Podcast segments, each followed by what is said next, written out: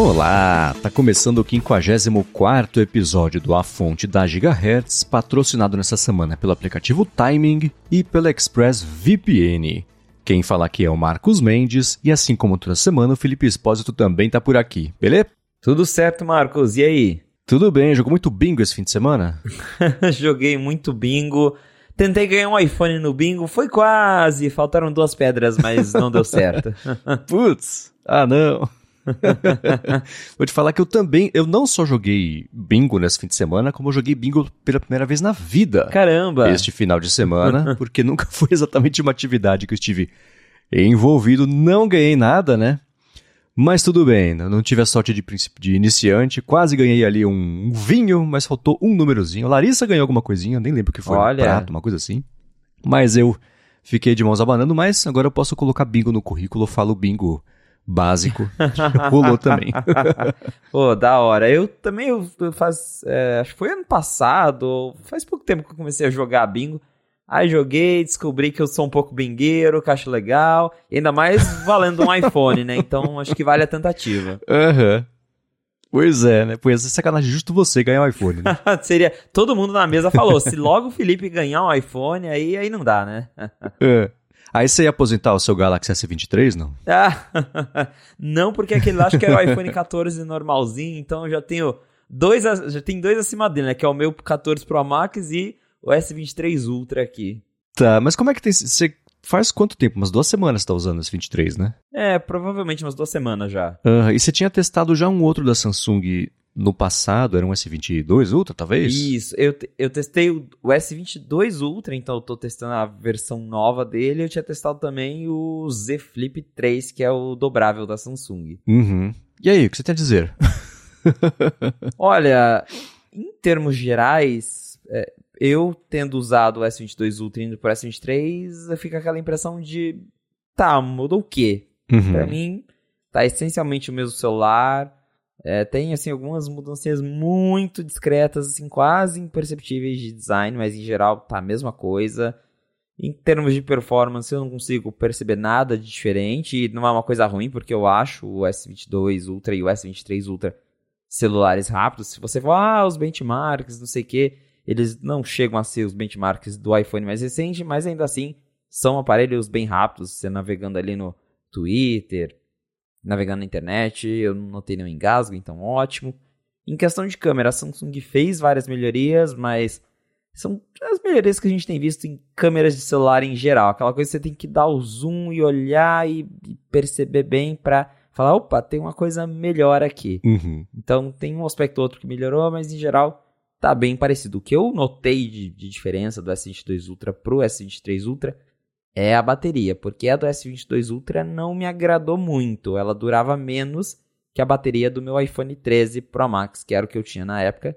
E agora o jogo virou.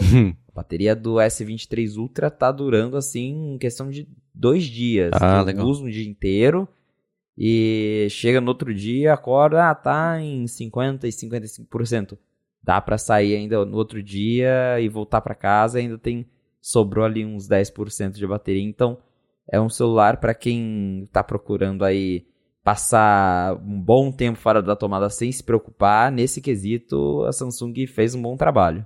Legal. E você, o que eu tenho visto, acho que em stories, talvez você postar, são as fotos com um ultra zoom, aquelas fotos de avião, vídeo também, né? vídeo eu não sabia que ele fazia. Isso. Com esse ultra zoom também. Isso acho que, não sei se é o mais impressionante, mas foi o que mais me chamou a atenção desses, dessas informações que você tem compartilhado aí sobre estar usando o aparelho.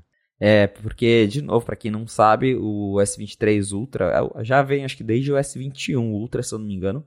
Ele tem uma lente periscope, então essa lente consegue dar zoom óptico de até 10 vezes. E para fotos, a Samsung usa AI para melhorar as fotos, e aí o zoom vai até 100 vezes. Mas em vídeo você consegue usar ela ali na resolução nativa de 10 vezes. E a mágica é justamente isso, de você ter um zoom que Normalmente é um zoom que precisa de uma lente muito grande, de uma lente bem específica, e agora você tem isso ali dentro do celular é realmente impressionante. Dá para fazer muitas fotos legais. Eu que gosto de avião, então passa um avião, consigo tirar foto, dá para ver lá a marca assim da, da empresa aérea, dá para tirar foto bem de, de, de, coisas distantes. Então é uma coisa que eu sinto falta no iPhone ter um zoom mais poderoso. Temos rumores de que isso vai acontecer esse ano no iPhone 15 Pro Max Ultra, a gente não sabe qual vai ser o nome, mas o modelo mais caro do iPhone esse ano deve ganhar uma lente parecida. A gente não sabe se ela vai ser de zoom 10 vezes igual a da Samsung, se vai ser um pouco menos, mas a Apple está trabalhando para trazer isso para o iPhone finalmente, mas nesse quesito dá para falar que a Samsung conseguiu fazer algo bem diferente. Uhum. Foi esse aparelho que no passado saiu aquela confusão das fotos da Lua, que na verdade não era um IA, mas era reconstrução e etc. Isso, foi, foi esse mesmo, porque ele tem, igual eu falei, ele tem ali o zoom de 10 vezes, que ele é um zoom nativo, né, óptico, mas se você passa disso, aí ele já começa a usar AI para tentar melhorar ali as coisas. E aí no caso da Lua, ele também faz a mesma coisa. Você dá o zoom lá na Lua, ele tira a foto normal, só que ele aplica, né, várias, edita, põe uma nitidez, muda o contraste, faz várias coisinhas ali, dá uma retocada nos traços para ficar uma foto parecendo, né, uma foto bonitona assim. E aí surgiu toda aquela polêmica das fotos da Lua, mas é, foi com o S23 mesmo. E só reforçando que, embora daí depois que rolou tudo isso, a Samsung falou: sim, a gente usa AI para melhorar as fotos da Lua, mas se quiser tirar uma foto em RAW e não usar o nosso processamento, dá e ainda sai uma foto ok. Mas realmente tem essa diferença de se você tirar ali no modo normal, ele faz uma foto processada da Lua para ela ficar, para ela parecer mais bonita, uhum. para quem vai quer postar no Instagram. É, e aí pensando assim, você tá, você tá usando faz sei lá umas duas semanas, você tem o costume de usar não no dia a dia, mas de fazer esses testes, né? Uma vez por ano, me parece, de, de para ver como é que tá a grama do outro lado. O que, que você sente falta, ou de hardware ou de software mesmo? Você falou, por exemplo, o negócio da bateria e da câmera, que são diferenciais grandes, e é o que a gente mais percebe, imagino, de uso no dia a dia, né? Tirando o desempenho, se começar a travar, né? Quando funciona beleza, a gente não repara, né? Mas no dia a dia, que você fala, putz, isso aqui ia ser bacana se tivesse, se viesse acho que em questão talvez de customização, que uh, a gente sabe que o Android sempre deixou as pessoas mexerem mais. Tem umas coisas assim que não ter no iPhone não, não é exatamente algo que faz, nossa, faz falta, eu não consigo ficar sem.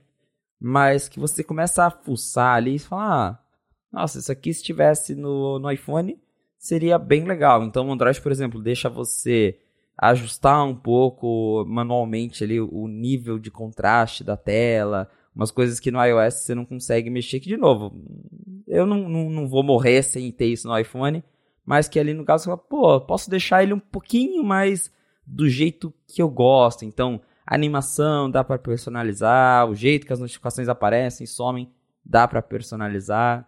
Então tem essas, esses detalhezinhos assim, mas em geral, para falar a verdade, Hoje é uma questão mais de preferência pessoal do que de esse sistema tem uma coisa, o outro não tem, porque os dois fazem essencialmente a mesma coisa. Eu já falei isso algumas vezes nas minhas redes sociais.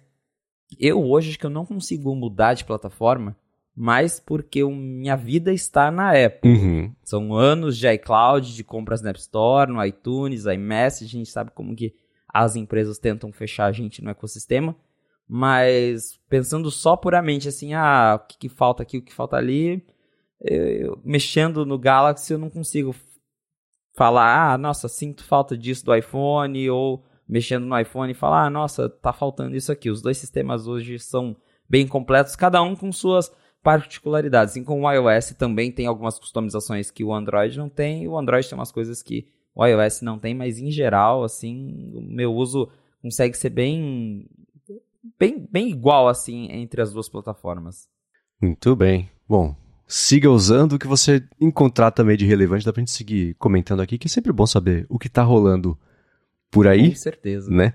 Vamos começar com follow-ups. Na verdade, eu vou trazer aqui, eu pensei, bom, a gente terminou de ver Ted Lasso, Ted Lasso é, aparentemente se encerrou, não sei se a greve de roteiristas está trazendo um anúncio aí sobre algum spin-off, um Richmond, um Greyhounds, qualquer coisa assim. Falei, bom, talvez. A gente falou sobre aquela série Silo, né? Até virou notícia, porque a série Silo. A Apple colocou o primeiro episódio da Silo, ou Silo, né? Cada um falou do jeito. mas no Twitter, que foi uma polêmica, pô, vai colocar no Twitter agora e tal. Mas ainda assim eu falei, tá, eu vou dar uma chance, todo mundo tá falando tão bem dessa série, não vi o pessoal. Né? Geralmente você vê umas opiniões a favor, umas contra. Você chegou a dar uma chance, chegou a ver, não? Não, eu ainda não cheguei a assistir, mesmo estando lá de graça no Twitter. Aham. Uhum. Ah, porque eu falei, ah, vamos fazer isso. Aí na semana passada eu também ouvi o primeiro episódio do Black Mirror, que a gente vai poder pode trazer no, no, no ADT, etc. Eu falei, ah, legal, a gente pode substituir então o Ted Lasso por Silo e fazer que nem a gente fez, né? Episódio após episódio, deixa eu assistir aqui o primeiro episódio e eu falo com o Felipe. Cara, eu achei muito ruim. Não vai dar. não, não funcionou. E eu tendo a falar assim, quando eu não gosto, ah, não é pra mim, etc. Putz, essa eu achei ruim. Não, né? Quem tá, eu não quero ficar reclamando da série aqui, porque eu sei que tá, quem tá gostando não vai ficar gostando de ouvir reclamar, mas não. Uh, já vi essa série algumas vezes, né? Quem já viu Lost, quem já viu Matrix, quem já viu Endor, quem já viu Duna, etc, etc, fala, putz, tá bom, então eu tentei. que fique registrado. Eu acho que foi o Adorno que comentou no Twitter dele alguma coisa tipo assim, nossa, eu vi, achei horrível, mas ao mesmo tempo me intrigou para ver até o final, para ver se se melhorava. Então, pelo jeito, eu acho que não, né? Pelo, pelo menos baseado aí na, na tua opinião, talvez não melhore. Mas agora, sobre esse fato específico deles terem publicado no Twitter, foi engraçado porque o Elon Musk comentou que ele assistiu no Twitter, ele deu um retweet lá e falou: Ó, uhum. oh, galera, tá aqui no Twitter, eu assisti inteiro aqui. E ó, fiz até airplay pra minha TV. Ele falou alguma coisa assim, a gente, nossa, coitado dele, né? Ter que assistir um episódio oh. de série com aquele player horrível do Twitter.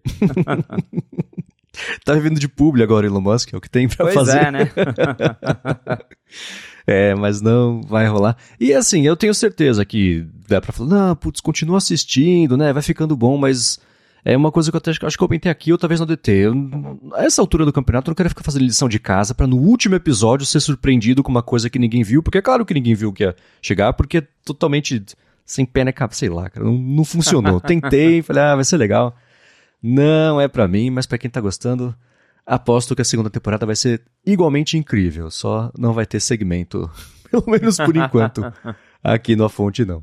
Mas vamos lá, agora com, começando com follow-ups de verdade. Primeiro, obrigado a todo mundo que comentou a respeito do último episódio com o Tarsus. Obrigado de novo ao Tarsus por ter se disponibilizado a gravar aqui com a gente. O pessoal comentou, putz, eu não sabia se eu queria, agora eu quero comprar óculos, ao contrário, né? Eu tava vindo de comprar, mas vocês falaram, é, tem isso, aquilo, não sei se eu quero, etc. Mas ficou bacana o papo. Se você que está escutando agora esse episódio não escutou, se você por algum motivo pulou, esqueceu, não deu para ouvir, volte e ouça, que ficou muito bacana. E obrigado aos feedbacks da galera e também ao Tassos por ter gravado aqui com a gente. Isso mesmo, o episódio ficou muito legal. Também recebi vários feedbacks. O Tassos também recebeu feedbacks da galera, então foi muito bacana ter a participação dele. E também, de novo, porque a gente pôde descobrir ainda mais coisas, mais detalhezinhos sobre o Vision Pro. É isso aí, vai ter mais Vision Pro daqui pra frente. Aliás, esse episódio, como a gente falou, foi exclusivo do Tasso semana passada, acumulou um monte de follow-up, um monte de assunto aqui, então a gente vai seguir trazendo. A gente já dois ou três episódios falou sobre o modo adaptável, que esse é o nome em português dos AirPods Pro, né? Que o comportamento novo deles, se você apertar ali o, a caldinha dos AirPods para fora ali, você alterna entre uma coisa e outra. E o Rambo comentou que os modos que os AirPods alternam quando você segura a haste são configuráveis nos ajustes. Então o padrão passou a ser o cancelamento e esse modo, mas você consegue mudar isso nos ajustes tanto no iPhone quanto no Mac e mudou no Beta 2 também coisa, né? Isso, aí depois eu vi lá na, na última atualização que você pode entrar nos ajustes e escolher, reordenar. Então, para quem não gostar do jeito que a Apple escolheu, nisso eles acertaram, você pode ir lá e mudar para deixar do teu gosto. Então agora eu mesmo eu deixei três. Fica o modo o modo transparência, o modo adaptativo e aí em seguida o modo cancelamento de verdade. Então eu posso alternar entre os três só apertando ali na haste. Ah, então você não, está limitado mais a dois modos. Liga Isso. e desliga é uma coisa. Você pode colocar, você pode um... colocar até quatro, na verdade, que é o modo Nossa. nada. Dá, dá para você deixar todos esses ativados, mas eu deixei três uhum. só. Ah, que legal. Pô, Bacana. Uma coisa que eu perdi, não sei se eles falaram na WWDC, mas é aquele overload de informação, umas coisas acabam não, não entrando na cabeça, né? Eu vi o Mark Gurman comentando, vai dar para você se silenciar e voltar o microfone direto nos AirPods em chamada via Zoom e coisa assim? Sim, tem um tem um atalho. Agora eu não lembro qual que é, se pressiona e segura. Ah, ah, tô vendo aqui, ó. Se você estiver durante uma ligação, aí se você segurar a haste ou a coroa digital nos AirPods Max, ele vai dar mute ou tirar o mute é, da, da sua voz. Ah, curti, curti isso aí. Bem bacana. Esse tinha passado batidaço durante evento e pós-evento também. E seguindo com o follow-up, a gente comentou sobre mostradores de terceiros no Apple Watch, da entrevista do pessoal da própria Apple, que falou, mas não falou muita coisa, mas me deu a certeza de que não vai rolar, né? É, o Rambo falou que o lance que eu comentei de ser trabalho da Apple não quebrar quando atualizar o WatchOS, ele falou que é justamente o motivo pelo qual eles não querem fazer isso. Ele disse que seria tecnicamente infernal eles introduzirem grandes mudanças aí no sistema se tivesse que se preocupar em dar suporte também a watch faces de terceiros sem contar quando fosse introduzir novos hardwares também com formatos diferentes. Né? Ele falou que é bem diferente do caso de aplicativos, porque a watch face é como se fosse a home screen do aparelho. Então, tem N outros aspectos técnicos que tornam isso bem difícil. E o Rambo comentou ainda, né, que ele imagina que não vale a pena o custo contra o benefício disso para Apple. Então não imagina que tenha muita gente deixando de comprar Apple Watch só porque não tem como instalar o Watch Face de terceiro. Isso não seria uma grande fonte de renda também via App Store. Então seriam muitos contras sem basicamente nenhum benefício aí para Apple. É, tem esse lado porque, como a gente também já tinha comentado, com certeza daria um trabalhão para manter isso funcionando sempre, porque a Apple vai lá, muda alguma coisa no sistema e quebra o watch face, então o desenvolvedor teria que atualizar, mas ao mesmo tempo a Apple também toma, que é o que ela faz com APIs públicas, ela toma um cuidado para quebrar o menor número de coisas possíveis em cada atualização. Igual quando tem beta novo que às vezes quebra app de banco, seria a mesma coisa com o Watch Face e ninguém gosta, né? Então, ela tem que ter o cuidado. Algumas coisas ela consegue atualizar sem quebrar, outras não tem jeito, aí cabe ao desenvolvedor é, ir lá e arrumar depois quando o sistema é lançado, mas como o Rambo falou, a, as watch faces elas são realmente como se fossem a, a home screen, é o que a gente chama de springboard no iPhone. Então, qualquer coisinha ali poderia causar bugs que atrapalham todo o funcionamento do sistema e essa é uma boa razão para a Apple também falar não, vale a pena, né, de deixar a galera customizar isso. E igual você falou, as pessoas não deixam de comprar Apple Watch porque não tem watch faces customizados. Deve ter alguma pessoa que já deixou, mas em geral, eu mesmo, para ser sincero, assim, eu, eu tenho várias watch faces, mas 99% do tempo eu estou usando a mesma desde que eu comprei meu Apple Watch. Então, talvez, não sei se todas as pessoas são igual a eu, mas acho que não é um fator assim tão importante para a galera que tem Apple Watch. Muito bem, e seguindo aqui, a gente comentou daquela polêmica envolvendo o aplicativo Damos, que ele quase foi removido da App Store porque tinha o lance lá de você dar gorjeta para as pessoas de acordo com os posts, e aí eles conversaram lá com a Apple e etc. E concluíram que se eles tirassem esse lance da gorjeta já era suficiente, então agora dá para mandar dinheiro para as pessoas por meio só do perfil ali. Né? Eu falei que eu não entendi muito bem o que, que isso resolvia, e o Felipe Cipriano falou que isso é uma regra mesmo da App Store. Né? O, foi a Apple sendo bem literal com as regras, porque eles permitem presentes monetários fora do in-app purchase se não tiver relação com o conteúdo. Eu vou até deixar na descrição do episódio o link para a parte que a Apple fala que são os aceitáveis e inaceitáveis ali da parte de, de uso, disponibilização e funções complementares de aplicativos. E ela comenta que os aplicativos podem habilitar usuários individuais a dar presentes financeiros para outras pessoas, sem usar a in-app purchase, né, que é a compra interna, desde que, primeiro, o presente seja completamente opcional, é uma escolha de quem está dando, e também 100% da grana vá para quem estiver recebendo o presente. E, além disso, falou assim, né? É, é, ela segue dizendo, né? É, no entanto, um presente que está conectado ou associado a qualquer ponto em receber conteúdo digital tem que usar a compra interna. Então, essa segunda parte me parece que se fosse o lance do Bitcoin para você pagar por um, dar uma gorjetinha por um post, aí teria que ser uma compra interna. E como não era assim, lá só no perfil da pessoa está resolvido e, pelo menos por enquanto, não fere os termos aí da App Store. É, o grande ponto dessa história toda é a Apple reforçando que tem que usar o sistema dela e tem que pagar a comissão ali. Qualquer. Com, tirando situações muito específicas, a gente sabe que essa é a regra da App Store. Tem que usar o sistema de Net Purchase da Apple e tem que pagar a comissãozinha dela, senão ela vai para cima mesmo. É isso aí. Agora, uma outra coisa, isso eu estava pensando, encontrei alguma notícia sobre isso há umas semanas. Falei, é verdade, né? A Apple lá atrás, você inclusive trouxe exclusivamente lá para o Note 5 Mac, que a Apple tinha escondido lá nos sistemas é, georrestrições, que é, por exemplo, o, exemplo básico é o FaceTime em algum lugar não era. A lei proibia, ou então no Japão, que a câmera tem que fazer o barulho de, de, de shutter mesmo com o iPhone no silencioso e tal, isso vem meio que em hardware. E aí você descobriu que lá no iOS 16 tinha um ajuste novo do sistema que fazia, mexia ali nas funções do iPhone dependendo da localização da pessoa e com diversas inferências, não só de GPS, mas de torre celular, etc., para identificar a localização da pessoa e restringir um ou outro uso de acordo com a lei do país.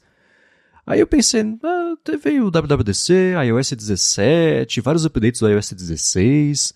Esse assunto morreu. Apareceu alguma coisa sobre isso nos últimos meses? Pra falar a verdade, não. É um assunto que ficou quieto, e é, a gente é, deu essa reportagem mesmo, mas até na reportagem comentamos que a Apple potencialmente teria criado esse sistema para verificar se a galera.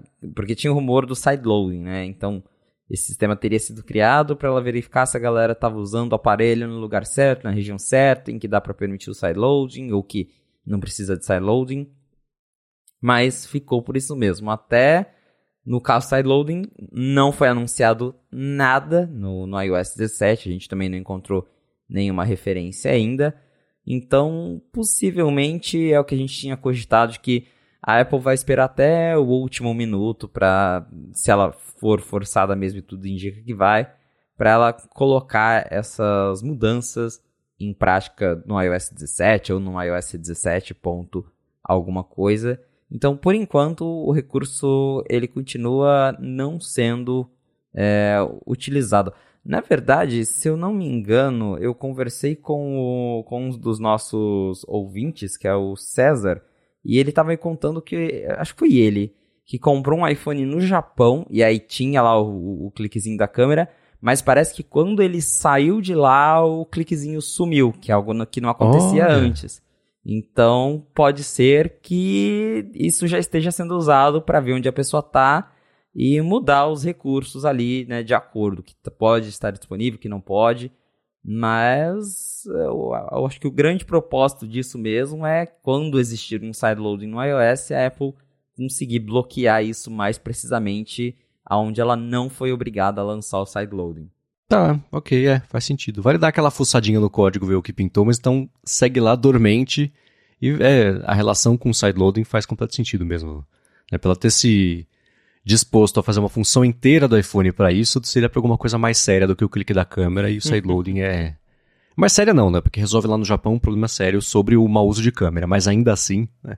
algo mais abrangente e importante para a Apple mesmo. Então, faz sentido. Agora, para a gente concluir aqui o follow-up desse episódio, a gente já comentou algumas vezes sobre o Gentler Streak, que é um aplicativo que a gente sabe que o Adorno ama. Abraço, Adorno. Eu adoro também. Felipe certamente usa também. E ele, a proposta dele é, para quem faz exercício, é promover que você, motivação para exercícios, mas sem loucuras, né? E, ah, putz, ó, você forçou a semana inteira, hoje você pode relaxar, né? Ah, você tá indo bem, continua assim. Uma outra dica até dicas também de hábitos complementares exercícios, tem uma interface bem bacana.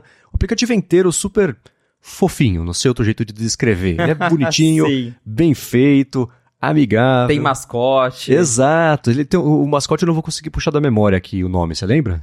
Não. eu, enquanto a gente conversar, eu vou tentar achar aqui e trazer, mas tem uma novidade bem bacana para ele que ele foi traduzido completamente para o português, inclusive pelo Adorno, né? Pois o que é. eu achei incrível, né? O Adorno que sempre foi por causa dele que eu conheci esse aplicativo e hoje eu também uso. Então, agora ele ajudou a galera lá da, da equipe que desenvolve o Gentler Streak. Uma curiosidade, o Gentler Streak, acho que quase todo o time dele, ou pelo menos a, a parte de, de, liderança dele, é todo composto por mulheres. Então, Sim. é algo que eles. A própria Apple já deu ênfase nisso, porque é um aplicativo que já foi destacado pela Apple. E agora o Adorno se juntou ali para ajudar a, essa equipe na tradução para o português do Brasil.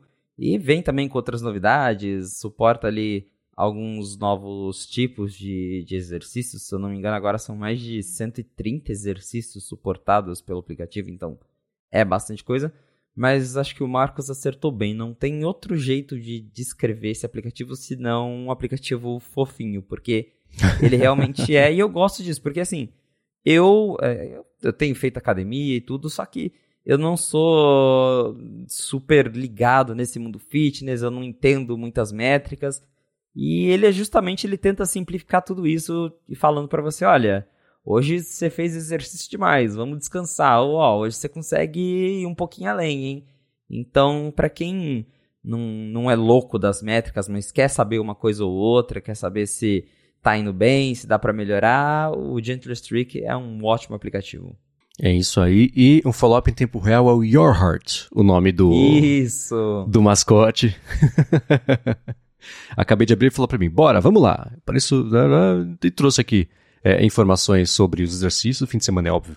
Deu para dar uma boa descansada. E uma coisa bacana é a seguinte, né? Eles, com o lançamento, é, tinham feito uma promoção que era 50% de desconto, até para compartilhamento familiar, para pessoas novas e antigas que fossem usar, mas era uma promoção que acabava na semana passada. Mas conversando com a CEO, que eu bati um papo com ela nesses últimos dias também, ela falou: olha, esse 50%, mesmo passando a data aqui, ele vai seguir para novos usuários. Então, se você estiver pensando em dar uma espiadinha, corre, porque talvez seja até hoje, não sei, mas vale a pena ver. E, putz, Gentle Streak é um aplicativo muito bacana. Ele foi eleito já aplicativo do ano, acho que para Apple Isso. Watch, na App Store. Isso. É, eu acho que eu escolhi como app do ano também no ADT, não tenho certeza, ou foi na, na minha shortlist, assim. Para ano também entrou lá no Apple Design Awards e quase ganhou, então vale a pena conhecer, porque é um desses apps que você vê que é feito, né, com, tirando a brincadeira do Your Heart, com o coração mesmo, porque é, dá pra ver quando o cuidado é, é, em cada detalhezinho, né? E aqui Nossa, certamente é o caso. Dá pra ver, dá pra ver. Nesse caso, é um aplicativo muito bem feito mesmo. Muito bem, agora a gente vai falar sobre uma notícia que pintou sobre o Beats Studio Pro, para quem está aí ansioso para ver ele ser lançado, pintaram mais informações sobre isso, mas antes eu quero dar as boas-vindas ao aplicativo Timing que está patrocinando aqui o A Fonte, e como eu tenho comentado nos outros patrocínios que eles fizeram nos outros podcasts da Gigahertz, mudou completamente o jeito que eu faço rastreamento de tempo no meu Mac.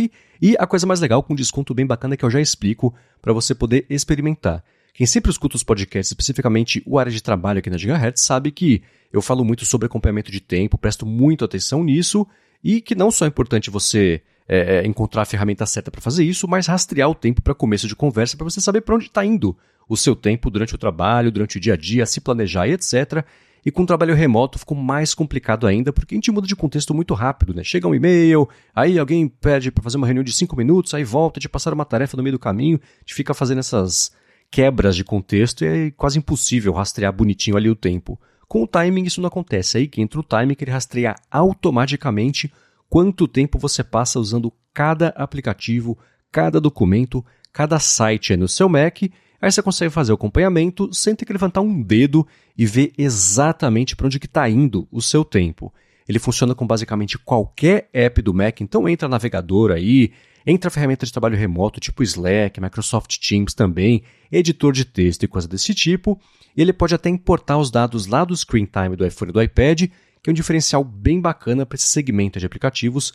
Nem todo app faz, na verdade eu não conheço outro app que faça esse tipo de coisa. Além disso, ele oferece automações também para você é, reconhecer quando uma videochamada termina, por exemplo. A gente vai terminar aqui de gravar ou a fonte, eu vou sair aqui do Chrome, encerrar a chamada e falar, ó, oh, você acabou de passar uma hora e tanto aqui fazendo uma chamada, o que que é? Coloca o detalhe, coloca a categoria, etc. Deixa o link lá também do invite, que é uma coisa bacana para você poder retroativamente depois encontrar isso se você precisar. E se você precisar fazer algum ajuste fino ali de tempo e editar, timeline, coisa assim, ele tem uma interface bem bacana para você, que é bem fácil de você mexer e visualizar ali a timeline de cada coisa que você fez e fazer esse ajuste.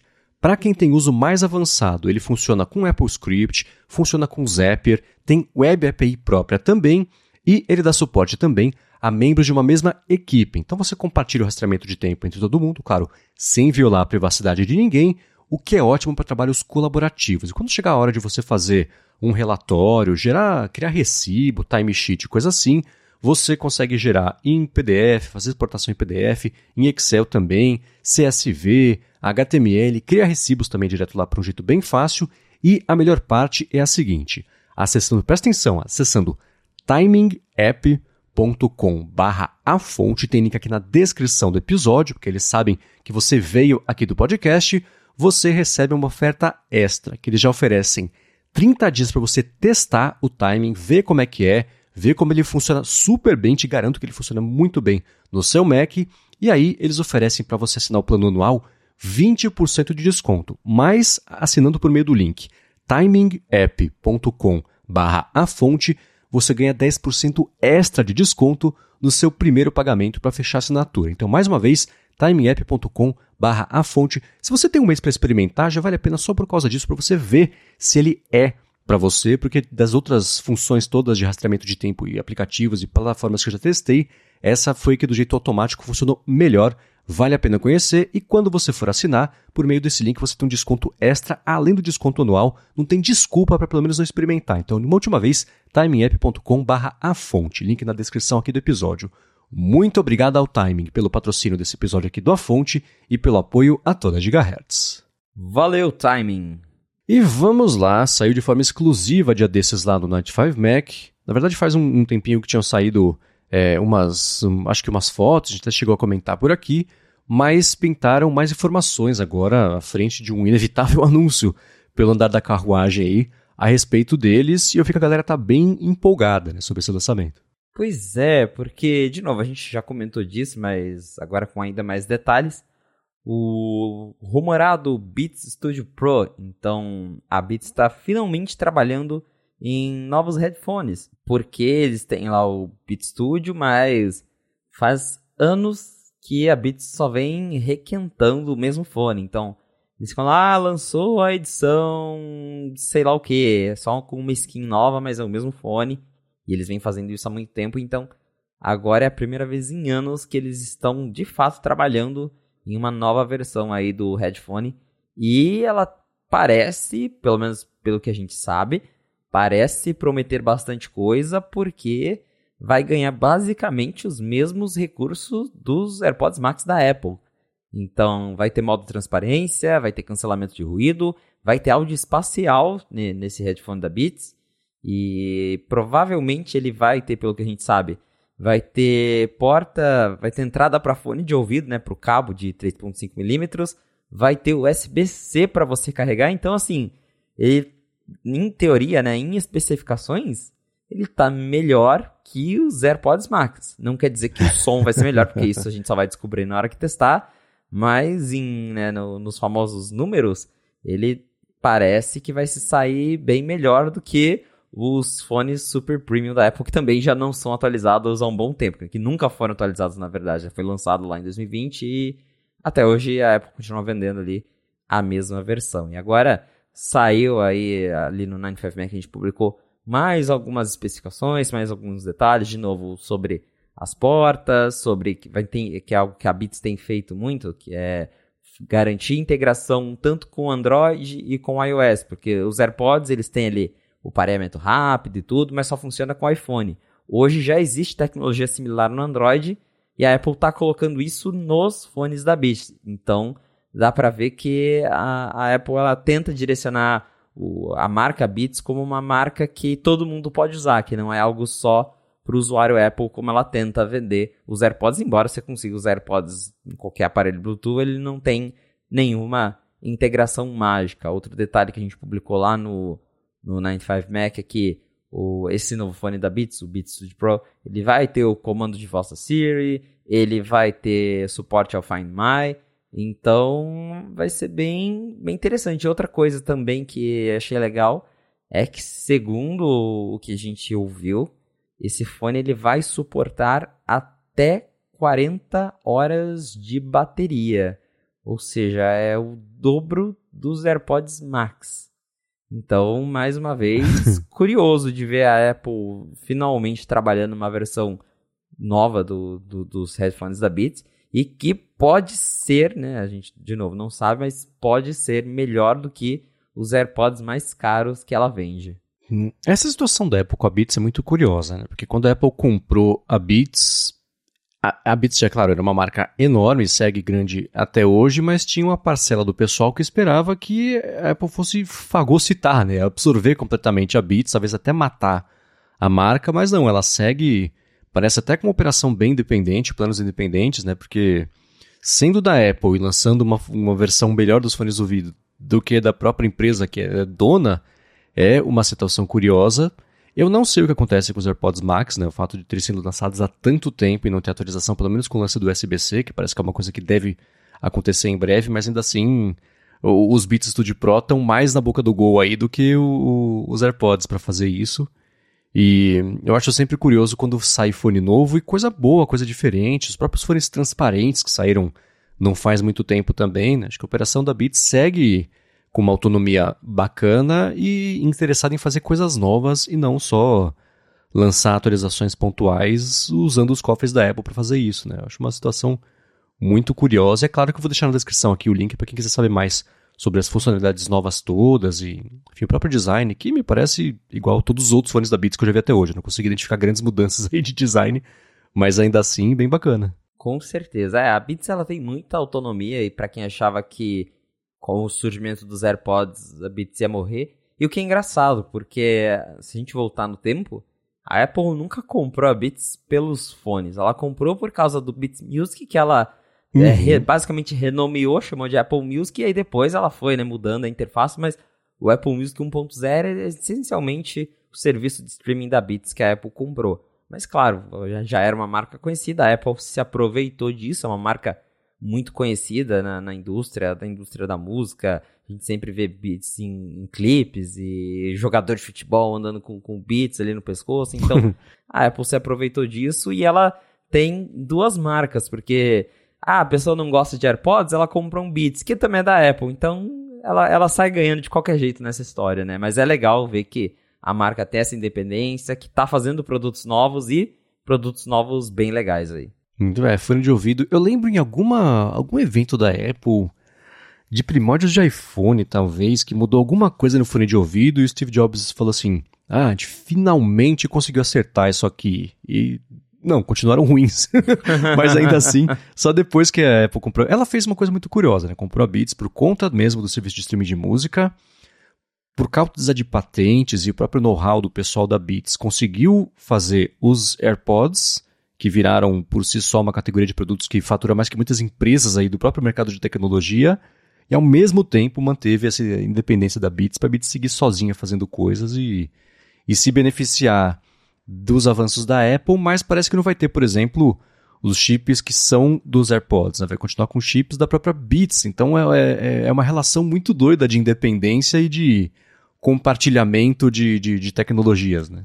Com certeza, isso dos chips é a parte mais intrigante, porque, de novo, como eles têm essa, essa abordagem de tornar os bits mais amigáveis a outros ecossistemas, então eles não usam os chips da Apple. Na verdade, sim, talvez até seja ali um chip criado pela Apple, mas eles não dão nome de marketing, não chamam de chip H1, sei lá o H2, quê. né? É. é, exato, pra não ficar aquela coisa tipo, ah, fui feito para Apple. Não, foi feito para Apple, mas também foi feito para Android, para Windows, então eles tentam justamente reforçar isso, que, de novo, é curioso para uma marca da Apple, né? uhum, pois é. Agora, a gente comentou sobre os AirPods. Na última newsletter do Mark Gurman, ele trouxe um resumão do que esperar de AirPods. Acho que metade da newsletter é só a respeito disso. E um resumo do que ele trouxe. Primeiro, que a Apple deve estar tá começando a testar é, é uma funcionalidade, e, ou a mais de uma, na verdade, que aproximem mais os AirPods de acessórios de audição mesmo, e não só que um outro recurso assistivo, auditivo que já tem, tipo aquele de amplificar o, o volume de uma conversa, coisa desse tipo. Então ele, ele falou que ela está testando é, que os AirPods toquem uma variedade ali de tons para permitir que as pessoas entendam o quão bem elas conseguem ouvir, o que dá para seria para ajustar o próprio desempenho dos AirPods para aquela pessoa que tenha mais facilidade e dificuldade de escutar frequências diferentes, etc. Então achei isso bem bacana e que faz parte de um plano maior da Apple de posicionar os AirPods como fones de ouvido de acessibilidade assistiva de, de, de grande escala e não um, acessório auditivo só de. só não, mas ainda assim, entenderam o que eu quero dizer? De acessibilidade sem ser um fone de ouvido também, né? É, esse recurso de você poder detectar possíveis é, falhas ali no, no teu sistema auditivo com os fones é bem interessante. Tem essa possibilidade que você falou de até dos AirPods usarem essa informação para ajustar a, as frequências na hora de você ouvir uma música, assistir um vídeo. Então, isso é bem legal e também para mostrar, para conscientizar a pessoa, assim como a Apple já faz com o Apple Watch com vários recursos de saúde, porque ela, até acho que o Mark Gurman falou isso nos Estados Unidos, a, a legislação para esse tipo de aparelho auditivo era meio rígida, agora parece que eles estão é, permitindo mais coisas sem precisar de uma homologação mais extensa, mais específica, e parece que a Apple vai se aproveitar disso justamente para colocar mais recursos de saúde no, nos AirPods. E ela acaba usando aquele argumento, ela pode usar o argumento que ela usa com o Apple Watch, que é falar: ah, esse recurso é para aconselhamento, não é recurso médico. Então, Uhum. Com isso, ela já consegue furar ali algumas brechas, não precisa passar por uma homologação de um dispositivo médico, mas ainda assim oferece recursos bem bacana que justamente pode servir para a pessoa fazer um teste ali e falar, opa, acho que tem algo errado, deixa eu procurar um médico. Então, quanto mais recursos assim, melhor. E outra coisa muito legal que aí sim me interessou bastante é que o Gurman falou que a Apple quer colocar sensores de temperatura corporal nos AirPods, porque a gente já tem isso no Apple Watch Series 8. Ele consegue medir ali a temperatura através do seu pulso. Só que como a gente já sabe, parece que essa medição no pulso ela não é tão precisa assim, porque é uma região mais complicada de se medir a temperatura, tanto que no Apple Watch você não consegue usar ele como um termômetro para falar, ah, deixa eu ver como que tá aqui a minha temperatura agora. Ele vai medindo ali durante o dia, quando você dorme, aí você consegue ver lá uma uma média da sua temperatura, da variação, mas ele não fica te dando números precisos. E pelo que o Gurman disse, a Apple quer justamente usar os AirPods, que parece que a temperatura que é coletada ali eh, no, no seu canal auditivo, né, quando você encaixa um fone de ouvido, ela é mais precisa do que o que você consegue com o sensor do Apple Watch no seu pulso. Então, a Apple usaria isso para de fato mostrar, né, sincronizar essa informação com o teu aplicativo saúde, por exemplo, e mostrar a temperatura ali do usuário e detectar o, a, a coluna fala, detectar uma possível é, uma gripe, um resfriado ou qualquer outro problema que possa vir junto com uma febre alta. Então, isso me deixou bastante intrigado e é bem isso que você falou mesmo, né? A Apple tentando posicionar os AirPods como algo além de ser só um fone de ouvido para você ouvir música. É, essa parte, eu, eu, pensando nesse de o monitoramento de perda auditiva, eu lembrei de um episódio bem velho do 20,000 Hertz, eu achei aqui de 2017, em que não é uma coisa científica, claro, mas que eles fazem o, ao longo do episódio um teste de amplitude de frequência auditiva que a pessoa consegue escutar, porque de, de, por padrão de fábrica, os humanos nascem com, conseguindo escutar de 20 Hz a 20 mil Hz, daí o nome 20,000 Hz do podcast, e eles falam, ó, aqui tá, sei lá, 500 Hz, aqui 2.000, 4.000, 6.000, aí vai subindo, ah, aqui tá, sei lá, 15 mil, e pessoas de mais ou menos 30 anos ainda conseguem escutar, mas muito acima de 30 não conseguem. Aqui tá 17 mil, escutem. Aí eu já não consegui escutar nada, eu falei, ah, caramba, começou, né?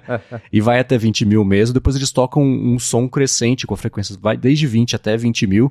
Então vou deixar na descrição aqui esse teste extra paracientífico sobre de, de frequência auditiva. Mas bacana você ter um fone de ouvido que se adapte a esse tipo de coisa para poder tentar entregar uma qualidade da música levando em conta onde que está faltando para ajustar no resto ali, você conseguir escutar. Eu estou especulando que seria para isso, mas ajustar o fone de ouvido para suas necessidades de acessibilidade, entregar músicas adaptadas para isso, não conheço um outro fone que faça e, e é muito bacana. É, a parte de temperatura, eu acho que tem fone da Samsung, né, que já faz esse acompanhamento de, de temperatura ali do, do canal auditivo, mas é, isso junto com o Apple Watch, com o iPhone, fazendo esse complemento todo, isso é uma coisa bacana de ecossistema.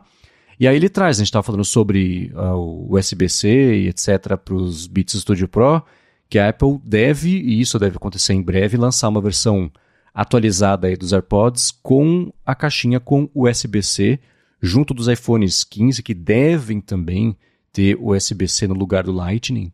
Então, quem sabe já aparece uma atualização dos AirPods Max junto aí disso. Sem funções novas, mas com um buraquinho diferente ali, pelo menos, para atualizar, que nem foi com o iPad 3 e 4, que o povo ficou louco, né? Que depois de menos de um ano depois de sair o 3, saiu o 4, que era igualzinho, mas tinha entrada Lightning. Mais uma vez uma polêmica Lightning, só que ao contrário agora, né?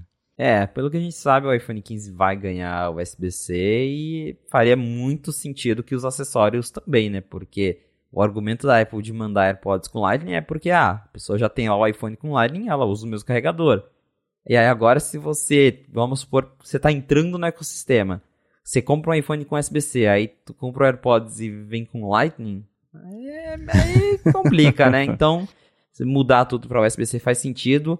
Acho que possivelmente a mudança deve começar com os AirPods normaisinhos, né? O normal, o Pro talvez.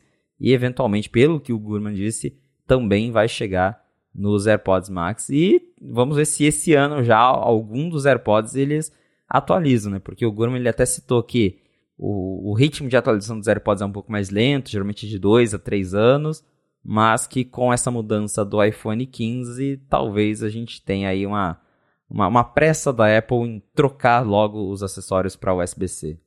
É. Agora, uma outra coisa que virou, essa é uma coisa chata que virou assunto nos últimos dias, é que a Apple está aumentando o preço do iCloud Plus em vários países, Estados Unidos não, mas em vários países, incluindo o Brasil, né?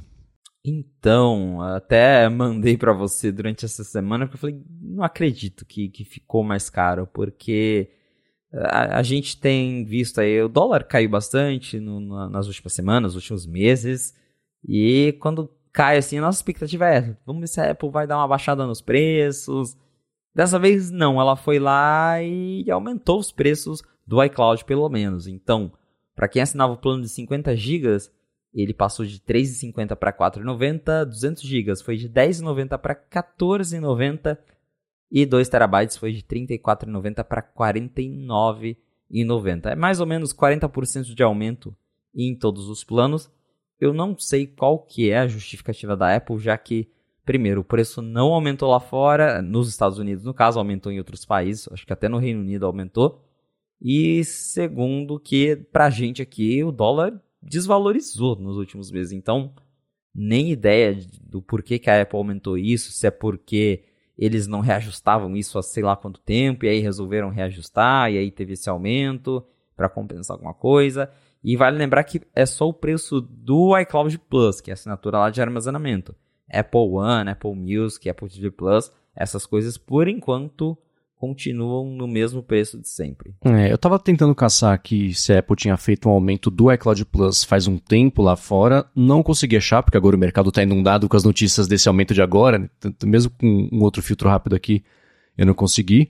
O que eu lembro que aconteceu não faz muito tempo é que em alguns países, e talvez Estados Unidos, a Apple aumentou um pouquinho o preço do Apple TV Plus, talvez, ou Apple Music. Então, oh, isso. acho que é um jogo meio de equilíbrio que ela vai fazendo, né? É, o Apple TV Plus ele passou, acho que lá fora de R$ 4,99 para R$ 7,99, se eu não me engano. E aqui no Brasil, acho que foi de R$ 9,90 para R$ 14,90, algo assim. Tá, é, então, é, é, é uma pena. E eu até comentei no DT, porque justamente nesses dias eu vou ter que acabar assinando, aumentando a assinatura do meu, porque o meu, meu, meu espaço ali que eu tinha já tá no talo, tá no finalzinho ali. é uma pena inexplicável, né? Caindo aqui, eles ainda assim aumentaram. Ver por isso, né? Um jeito de otimizar ali no final do trimestre para deixar os investidores contentes. é, dificilmente a gente vai ter uma resposta para isso, mas ficou mais caro. E para mim a parte mais triste é que eu assino iCloud, então assim, para mim não, não é o que faz diferença, mas o plano gratuito ainda é 5 GB, né? Em 2023. É, isso. não, isso é. Não tenho o que dizer. Eu ia comentar, falei, não, é, é tão patético, deixa pra lá, né? Mas é, patético. 5 GB não faz o menor sentido. Isso tá aqui há 15 anos, esse 5 GB aí de graça. Você compra um iPhone de 1 TB tem 5 GB de graça. Pô, obrigado aí, pode ficar. Enfim, seguindo aqui com as notícias que pintaram, você contou lá no Night 5 Mac que rolou um, não exatamente uma briga de bastidores, mas uma. Como é que chama? Como é que a, a, a repórter brasileira falou? É uma deselegância sobre opiniões aí, especialmente a respeito do Phil Schiller por parte de um dos é, é, ex-diretores aí da App Store, um cara chamado. Uh, o primeiro nome é Shoemaker, mas o sobrenome. Philip Shoemaker. É, é Philip né? Shoemaker, são dois Philips. É, é verdade, né? então, Felipe, o que, que o Felipe falou? então, basicamente, o Philip falou pro Philip que ele não gostou do trabalho do Philip. Foi. É, é o resumo aí da, da confusão. Mas o Philip Shoemaker. Mas o Philip Shoemaker, para quem não conhece ele, ele era o chefão da, do time de revisão da App Store, basicamente. Era ele que cuidava da equipe de aprovações, lá no começo mesmo, do que, que entrava, o que, que não entrava na App Store. Ele saiu da Apple em 2016 e ele não saiu de lá de um jeito muito amigável, porque desde que ele saiu, tem alguma matéria dele cutucando a Apple, falando mal de alguém ou de alguma coisa. Até por isso eu falo no, no finalzinho desse artigo do 95Mac que tem que é, é, tem que ver os dois lados dessa história, porque ele foi bem agressivo no jeito que ele falou, da, não só da App Store, mas do, do colega Phil Schiller. Então, ele estava comentando que quando as guidelines da App Store foram criadas, elas foram criadas, é, ele usa o termo very gray area, né? meio na sombra, assim, né? de, um, de um jeito muito obscuro, incerto, justamente para a Apple ter espaço para decidir se ela aplica a guideline para aquele aplicativo e para aquele aplicativo que é mais amigo dela, ela deixa passar as coisas, que a gente já viu isso acontecer várias vezes. E segundo ele, a ideia era com o tempo, conforme a App Store fosse ficando mais madura, é, crescendo, eles iam ajustando essas guidelines. E ele disse que isso não aconteceu, que a Apple gostou dessa ideia de poder flexibilizar e decidir o que faz sentido para ela ou não, e assim ficou. E aí ele estava comentando também sobre uh, como a, a, taxa, a comissão né, de 30% da App Store, que segundo ele fazia sentido lá em 2009, porque a App Store era algo novo, a Apple tinha acabado de criar uma estrutura, oferecer ferramentas novas que não existiam, e que hoje, é, dado aí a, a, competição e o tempo que a App Store está tá no ar, que essa, essa comissão não faria mais tanto sentido assim. E aí ele deu uma cutucada no Phil Schiller, que o Phil Schiller, ele por muito tempo foi o diretor de marketing da Apple, hoje ele é considerado um Apple Fellow, ele ainda cuida da App Store, mas ele meio que se afastou ali da, da parte de marketing, porém continua como chefe da App Store. E segundo o Shoemaker, o Schiller, ele é o grande responsável pelas rejeições de aplicativos. Ele falou que o Schiller fazia assim reunião toda semana para só para discutir se ah, aplicativo tal a gente vai liberar ou não. Ah, esse aplicativo não quero na App Store. E ele falou aí que essas reuniões chegavam a durar quatro horas com o Schiller falando abobrinha sobre aplicativos e que segundo ele os executivos lá não aguentavam esse tipo de coisa e ele deu ali vários exemplos. Ele ainda falou assim: ah, tem gente lá na Apple, tipo o Ed Kill, o Greg Joswick, que são mais progressistas, mas que o Schiller tá preso na, na época do, do Steve Jobs. Ele ainda falou assim que o Schiller tinha que tirar as patas dele da App Store para porque se ele não sair, a Apple vai sofrer aí um escrutínio ainda maior do, dos governos, como a gente tem visto nessa questão de sideloading, da Apple ser forçada a, a não ser tão rígido assim com as regras, com a questão de comissão. E, de novo, é, o que ele disse, de certa forma, é verdade. A gente sabe que a Apple sempre deu uma certa abusada ali de como ela tem o poder da App Store no iPhone, é o único jeito de instalar o aplicativo. Aí ela criou as regras, as regras que ela decide se ela vai aplicar para um desenvolvedor e não vai aplicar para outro. Mas ao mesmo tempo, o, o Philip Shoemaker, ele é uma pessoa que claramente tem ressentimentos com o pessoal lá da Apple, então tem que, é, tem que tomar um pouquinho de cuidado aí com a forma com que você lê essa informação e lê as coisas que ele fala. É, alguns detalhes que ele compartilhou, tá, quer dizer que o Fischer faz reuniões para falar sobre aplicativos? Óbvio, era o trabalho dele, né? As reuniões duram quatro horas, ninguém aguenta. Cara, ok, né? É, eu achei tem uma parte tendenciosa e o que você comentou, né? Parecia ser uma relação tensa e agora que ele saiu, deve ter acabado o NDA, não tem mais nada a perder. é, ele está fazendo o, o que ele acha que, que tem que fazer. Né? Eu dei uma espiada aqui, ele ficou durante sete anos à frente da App Store, então muito desde 2009. A App Store foi anunciada em 2008 ou 2009 mesmo? 2008. 2008. Então, desde do, não do início, mas bem do, do, ali pertinho do início até 2016, então já faz um tempo também que ele saiu. E tem aqui toda a parte que. No, tô vendo o LinkedIn dele aqui, toda a parte que ele fala que ele ajudou a desenvolver e etc. Mas durante sete anos, tendo saído em 2016, e com esse.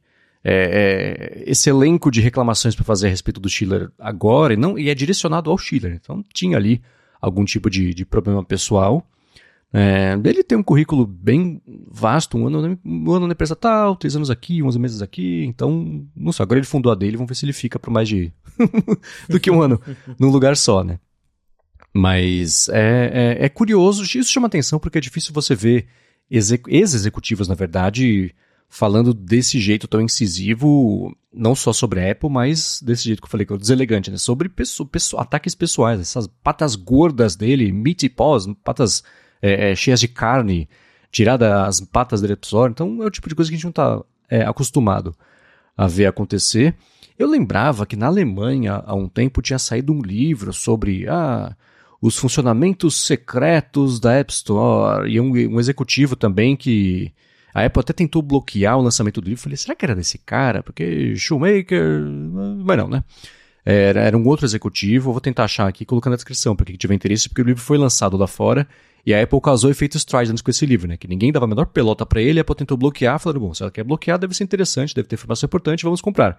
E o livro foi lançado. Foi um favor que a Apple fez pro lançamento desse livro, mas tô, tô divagando, não foi ele que lançou, mas ainda assim, um caso lembrou o outro, porque é difícil você ver ex-executivos sendo críticos nesse ponto, né? Você pega pessoas como, por exemplo, é, o Scott Forstall, que saiu, sumiu durante anos, né? E virou produtor de teatro. O cara saiu do mercado de tecnologia completamente.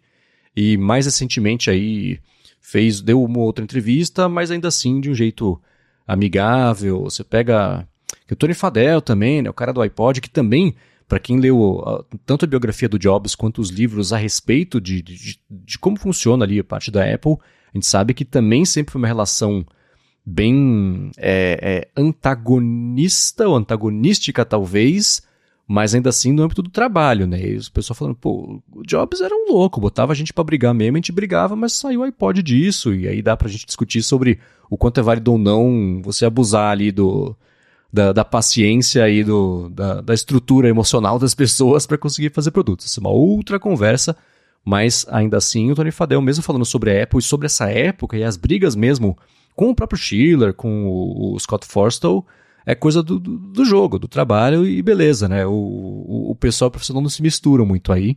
E ele é o primeiro a reconhecer isso. Tanto que ele foi pro Google e também não deu certo lá. Essas coisas de cultura são sempre complicadas, né?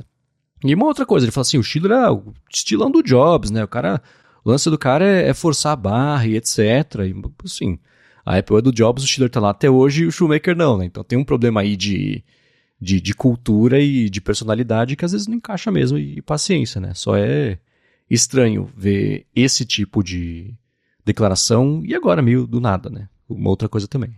É, acho que deve ter sido isso que você comentou, de acabou o NDA, ele tem ressentimentos e resolveu cutucar todo mundo pra...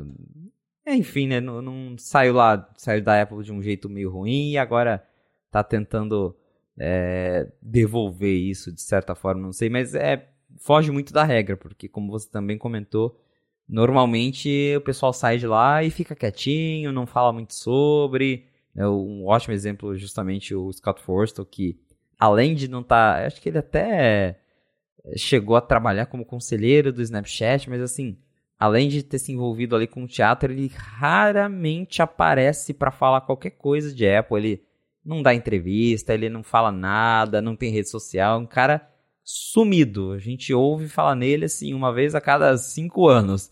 Tipo, ah, Scott Forstall tá lá, tá vivo, tá fazendo o trabalho dele. É. e é isso. Johnny Ive, que saiu da Apple já faz um tempo também, aparece de vez ou outra aí numa entrevista, mas nunca fala nada demais, nunca. E a gente sabe que ele tinha, até mesmo com o Scott Forstall, ele tinha um certo desentendimento lá, mas também nunca cutucou ninguém em público. Agora, o Shoemaker, ele, ele realmente saiu brigado com o pessoal de lá e, e, acho que a gente até pode esperar mais cutucadas vindo da parte dele aí pro futuro.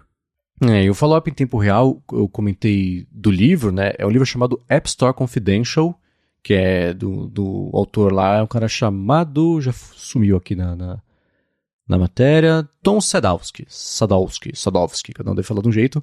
Vou deixar aqui na descrição para quem quiser saber. E eu, eu lembrava que eu tinha visto recentemente o Scott Forston em alguma coisa, foi na deposição do caso da Epic Games. Tiraram o cara da aposentadoria para depor lá frente ao juiz e falar sobre os primórdios da App Store, etc. E o curioso é que ele tava com a mesma camisa de tipo boliche listrada que ele usava nos eventos da Apple. Então dá pra ver que o cara também manteve ali o estilão dele. De qualquer forma, tá aí.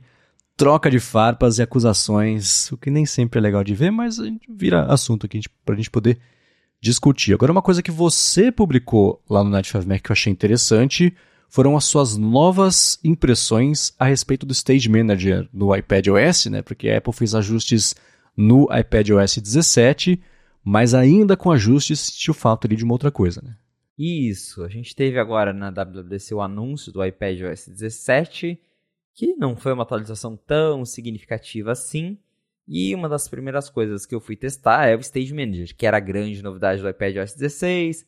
Na época sofreu várias críticas, eu mesmo critiquei, porque era limitado, você não conseguia arrastar os aplicativos para qualquer canto, igual você consegue no computador, a coisa era, mais, era bem mais engessada do que no macOS, por exemplo. E aí eu estava curioso para ver o que, que mudou no iPad OS 17, o que, que a Apple fez para melhorar o, o Stage Manager. E tem bastante coisas que estão melhores. Um grande exemplo é que agora você tem muito mais liberdade para mover as janelas, então não, ainda são lugares pré-definidos, mas é como se o grid tivesse ficado infinitamente maior. Você consegue mover o aplicativo de pouquinho em pouquinho para o canto que você quer, para a posição que você quer. Você consegue sobrepor melhor um aplicativo em cima do outro, coisa que na versão original no, no iPad OS 16 era quase impossível de fazer. Então, só por isso já ficou bem melhor, o funcionamento já está mais legal. Agora você, a gente acho que até comentou disso também em outra fonte, dá para usar webcam externa com o iPad, então você consegue ligar um webcam para usar nos seus aplicativos. Mas mesmo com essas melhorias, ainda tem coisas que a Apple deixou de lado e que é uma pena, como por exemplo, você liga o iPad no monitor você é obrigado a usar os alto-falantes do seu monitor. Não tem como você usar os alto-falantes do seu iPad, não tem como você escolher lá o, o output, né, saída de áudio. E para mim é um problema, porque o meu monitor ele tem entrada para eu ligar um alto-falante nele, mas ele em si não tem alto-falante. Só que o iPad acha que tem. E aí quando eu ligo o iPad no monitor, ou eu ligo um alto-falante no meu monitor, ou eu fico sem som nenhum, porque eu não posso usar o do iPad. Então já me deixa um pouco irritado isso. E também que até hoje o iPad, mesmo com o Stage Manager, não ganhou o que a gente chama de modo clamshell, que é quando você liga ali o notebook no monitor, fecha a tampa e usa como se fosse um desktop mesmo, com teclado e mouse. Mesmo que você tenha um teclado e mouse ligado no iPad, se você bloquear a tela, fechar o iPad, acabou, ele desliga tudo. Então, ainda tem limitações chatas, mas já ficou bem melhor do que era. Acho que dá para dizer que no iPadOS 17 a gente tem o Stage Manager 1.0, que até então era um beta que a Apple lançou correndo para falar que o iPad tinha janelas, e agora essa experiência 1.0 que dá para começar a usar, mas que ainda tem muita coisa para melhorar. É, na semana passada, gravando a DT, fui curioso porque o Rambo falou alguma coisa sobre a central de controle, o ajuste de, de, de volume lá, aquele. O Mac dele deu um, um olé nele com a parte de ajuste de microfone, etc. E aí, eu, eu foi verdade, né? Faz tanto tempo que eu não entro aqui na central de controle do Mac. Aí eu entrei e tinha lá o Stage Manager. Eu falei, verdade, Stage Manager também tem para Mac. Nossa, que coisa, né? Porque meu Mac não tinha. Esse aqui tem, aí eu liguei, usei por 20 segundos, falei, ah, legal. Aí eu desliguei. Mas, Até ano que vem. lendo. É, ok, né? Mas é, é, das suas impressões eu achei curioso esse lance dele, você não conseguir colocar o output, porque é uma coisa meio. Assim, a maioria dos monitores não tem caixa de som, né? E você associar uma coisa à outra é exatamente o que você esperaria de, de, um jeito pessimista sobre como é que ia ser a implementação de um recurso desses, especialmente para áudio, que nunca foi o forte da Apple de dar suporte a, a jeitos diferentes de tratar áudio nos dispositivos móveis, né? Tanto o iOS quanto o iPadOS. Agora o iPadOS vai ter o lance de você é, de ter uma flexibilidade maior com o áudio, que eu vi o pessoal comentando que pode até dar agora para gravar podcasts por lá, porque podcast é isso, você grava o seu lado da conversa sozinho, eu gravo o meu lado da conversa sozinho, você manda para mim, eu coloco junto, mas aqui durante a gravação eu escuto você e me escuto, né? Então essa esse jeito de você colocar os áudios em canos diferentes, ter esse controle sobre isso, é uma coisa que o iPad nunca teve. E é curioso ver de outras formas como essa, não sei se é uma falta de atenção a isso ou se é uma decisão mesmo não dar esse suporte, mas influencia até nisso. Ligou o Mac no monitor, pronto, perdeu o áudio. O Mac não, no iPad. não faz sentido, mas é como rola. Quem sabe no iPad OS 18, que ele destrave todo o potencial do iPad, ele, ele vai permitir que você faça esse tipo de coisa.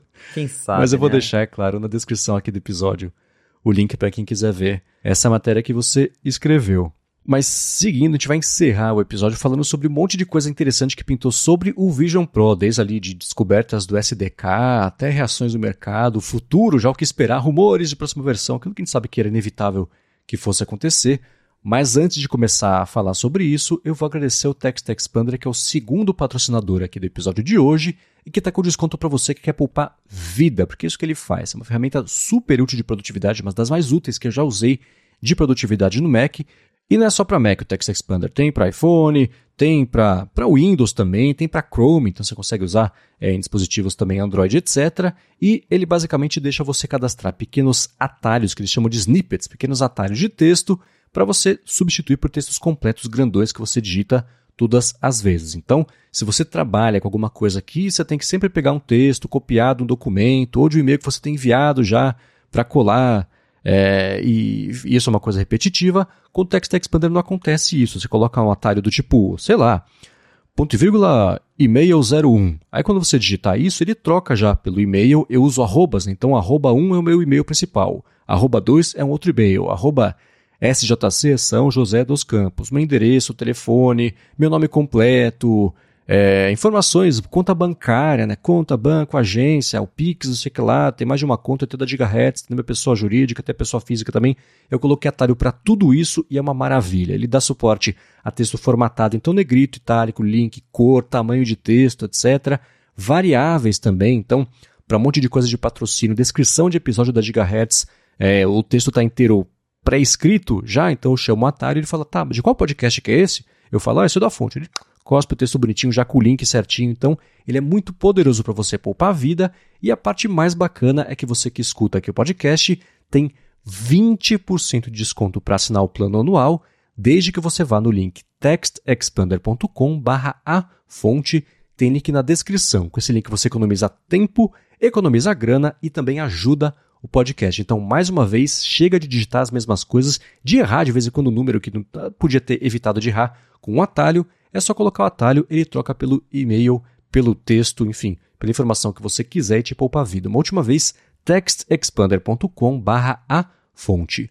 Muito obrigado pelo patrocínio contínuo aqui do podcast por parte do Text Expander e pelo apoio a toda a Gigahertz. Valeu, Text Expander! E vamos lá a gente comentou semana passada rapidinho quando o Tassos falou sobre. A gente comentou sobre usuários, etc., no Vision Pro, mas pintaram detalhes a respeito de como é que vai funcionar o modo convidado, o guest mode, lá do Vision Pro. Você vai ter o, o usuário, né? A pessoa vai cadastrar informações dela e vai ter esse, esse modo convidado para as demonstrações caseiras ali e pintaram os detalhes né, de como é que isso vai funcionar. Isso, até você comentou na época, no, no episódio anterior, que é basicamente um grande modo de demonstração para a Apple conseguir vender Vision Pro para mais pessoas. Aí não deixa de ser, porque você tem um negócio desse que tem Optic ID, né, que lê o teu olho para desbloquear conteúdo. Como é que você compartilha isso com os outros? Aí a Apple criou, pelo que a gente viu no simulador, o Guest Mode. Então, você antes de passar para outra pessoa, você ativa esse modo e aí essa pessoa consegue brincar com o seu Vision Pro, consegue mexer nos aplicativos sem de fato acessar teus dados pessoais, sem ver tuas fotos, sem ver tuas mensagens. Então é basicamente o, a conta de convidado que tem que você consegue ativar no Mac, que ele abre ali o sistema, você consegue navegar em tudo, só que sem nenhum dado seu. Então, esse Guest Mode vai funcionar da mesma forma no Apple Vision Pro, o que, de novo, com certeza vai ajudar a vender um pouquinho mais, né, ou pelo menos a convencer mais algumas pessoas, pelo menos a experimentarem o Vision Pro, porque, de novo, é um produto que por 3.500 dólares, pouquíssimas pessoas devem comprar, mas aí você vai na casa de alguém que tem, essa pessoa deixa você usar, e aí já vai espalhando a palavra do Apple Vision. Então é, é, bem interessante que eles pensaram nisso. E eu acho justamente que foi um recurso mais pensado na visibilidade, de, de espalhar a ideia do produto, de mostrar como ele funciona, de transformar as pessoas né, em, quase em revendedores Apple Vision Pro, do que de fato algo para ser compartilhado, porque é um dispositivo que a gente vê que não foi feito para ser compartilhado. E se fosse a Apple, teria feito, por exemplo, o que tem na Apple TV, que são perfis mesmo, cada um com a sua foto. E não, não tem perfis, é só um modo guest para usar sem nenhum dado, para você dar na mão de qualquer pessoa que vai na sua casa para ela experimentar o Vision Pro. Ainda assim, bem interessante de ver que eles pensaram nisso. É, eu achei curioso que ele tem no pop-up ali, de, é engraçado um pop-up que sai no rosto da pessoa, né? Mas é assim com o Vision Pro, não tem o que fazer. Bem-vindo Então no pop-up que aparece... é, exato, né? Black Mirror mandou um abraço. É, você ele deixa você cadastrar senha para acessar alguns aplicativos, então você pode entregar o, o, o, headset ali tranquilo, sabendo que coisa que você não quer que seja vista não será vista. E também, depois de 5 minutos sem uso, ele desativa automaticamente esse guest mode, para também não ficar lá esse modo ativo de forma permanente e, e alguém não usar e acessar indevidamente, sem permissão, alguma coisa. Então, essas duas coisas juntas eu achei interessantes. Eu vou deixar, cara, na descrição aqui o link para a matéria que fala sobre isso e que cita também, que lembra, né, que você escreveu nessa matéria, que lembra também que é, a Apple já a partir desse mês vai começar a entregar kit de desenvolvimento, é, entregar acesso por laboratórios que ela está montando em Cupertino, Londres, Munique, Xangai, Singapura, também em Tóquio, para quem estiver interessado e quiser testar direto ali com o hardware nas patas e nos olhos, né? Então isso vai chegar e certamente vai virar, vai aparecer um monte de notícia com o pessoal usando de fato, testando o hardware mesmo, é, vai ser bacana a respeito disso aí. Uma outra coisa que pintou uma informação que o pessoal descobriu aí com o uso é que as, as áreas interativas vai ter uma limitação de espaço ali de 3 metros por 3 metros, então esse é o espaço que a pessoa vai poder se deslocar no ambiente imersivo antes de aparecer algum alerta, uma coisa assim, o que responde uma das dúvidas que a gente tinha sobre a segurança disso, até o alerta que você encontrou sobre ah, está se movendo a uma velocidade que não é segura, né, para evitar problemas e ter uma área de segurança ali também que você possa deslocar para não topar com o, o, dedão na quina da cama, não tropeçar numa mesa, derrubar objetos, né, sem estar tá vendo, porque está com headset. É, e até se a gente, claro que o Apple Vision ele tem um monte de sensores, o iPhone tem até três câmeras e um LiDAR, então é bem menos.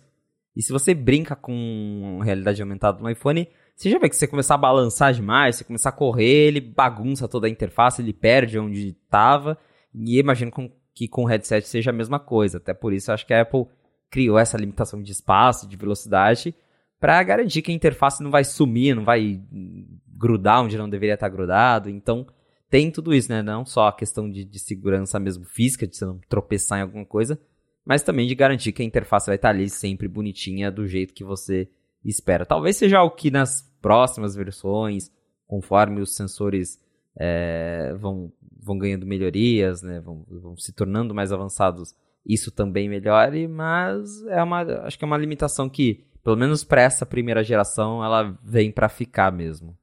Aí eu vou deixar para quem quiser ver, é, é, ler essa matéria com os detalhes a respeito disso, tem também que é, o Ben Lovejoy colocou na, nessa matéria, um vídeo com 12 minutos das pessoas usando o headset sem ver o que está ao redor delas, e aí tromba com a parede, né, bate na cabeça do amiguinho sem querer, tem um cara que vai apoiar numa mesa de bilhar que não existe, então ele cai no chão.